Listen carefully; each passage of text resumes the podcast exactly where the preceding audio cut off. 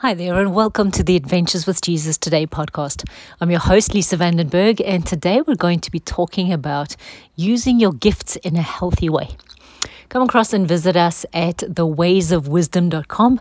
There's lots of goodies there for you. Uh, we love to just equip you with to help you to move forward well in your life with Jesus.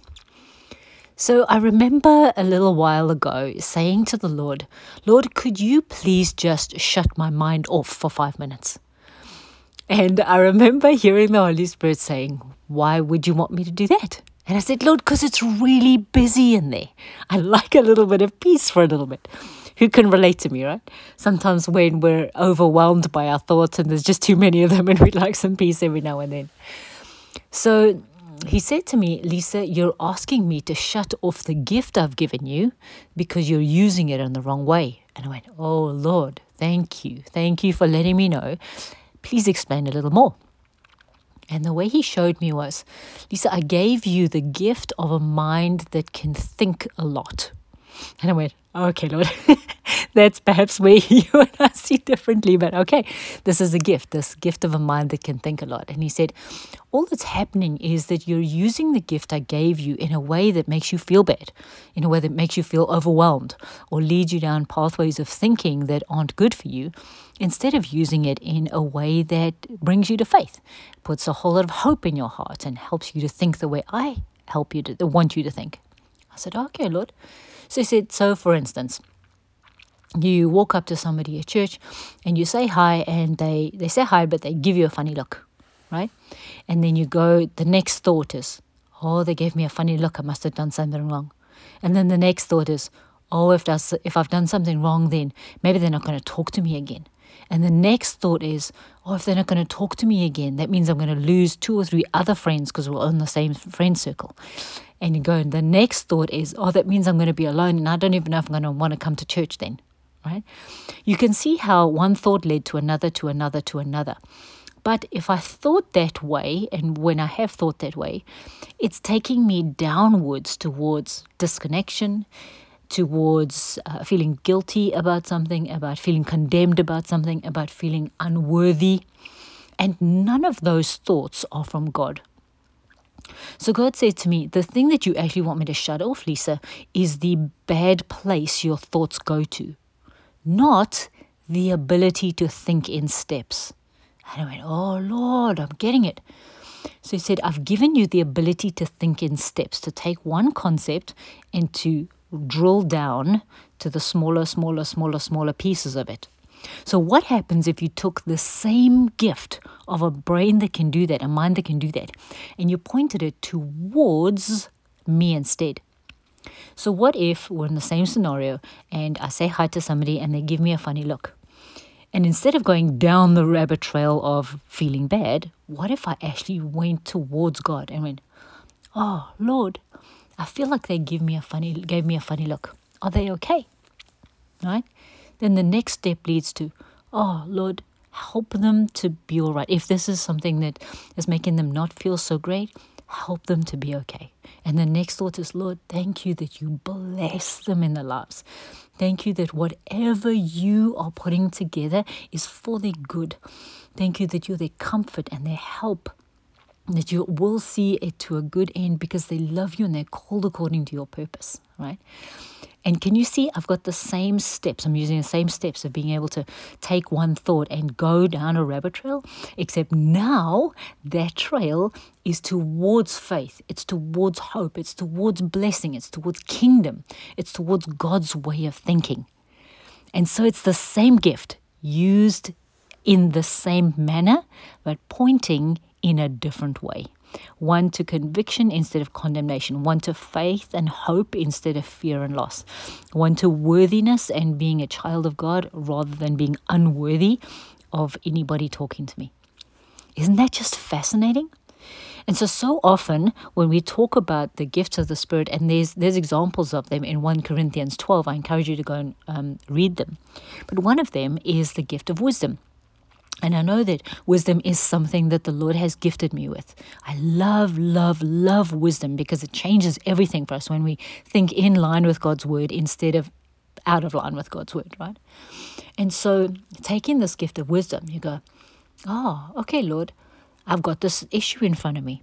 Lord, how do I solve it? Because wisdom knows, wisdom stands on the street corner and shouts to us and says, Please come to me. I have wisdom to give you, right? And so, using this gift of wisdom, being able to go, Lord, how do I use this? How, what's the solution to this situation? What do we, you know, what question do I ask here? And I, I activate the gift of wisdom using questions. And so as I ask questions, I've learned to embrace this gift. And the same the same way my mind thinks of being able to go down little steps of one thought and take it to the next thought, thought I've started pointing it in the direction of wisdom. And so now I go, huh, Lord, Okay, so I'll get a little picture and I'll go, Oh, Lord, what does the picture mean? Or I'll have a memory and I'll go, Oh, Lord, okay, you're talking to me about that memory. Or I hear a little phrase of a song or, a, you know, just the little pieces and I'll just go step by step by step by step by step further down the line until I get this piece of wisdom that really will help me or others in a situation. It's just the coolest thing. So I've learned not to despise the gift but to point it in the right direction, which means that I won't be so upset about where it goes. Mm, so good. So, if you are somebody that, for instance, has the gift of mercy, sometimes it can feel to people who have a big mercy gift that they can be taken advantage of, or that people walk all over them, or that everybody's always asking them to do something and they get totally overwhelmed by the amount of things on their to do list.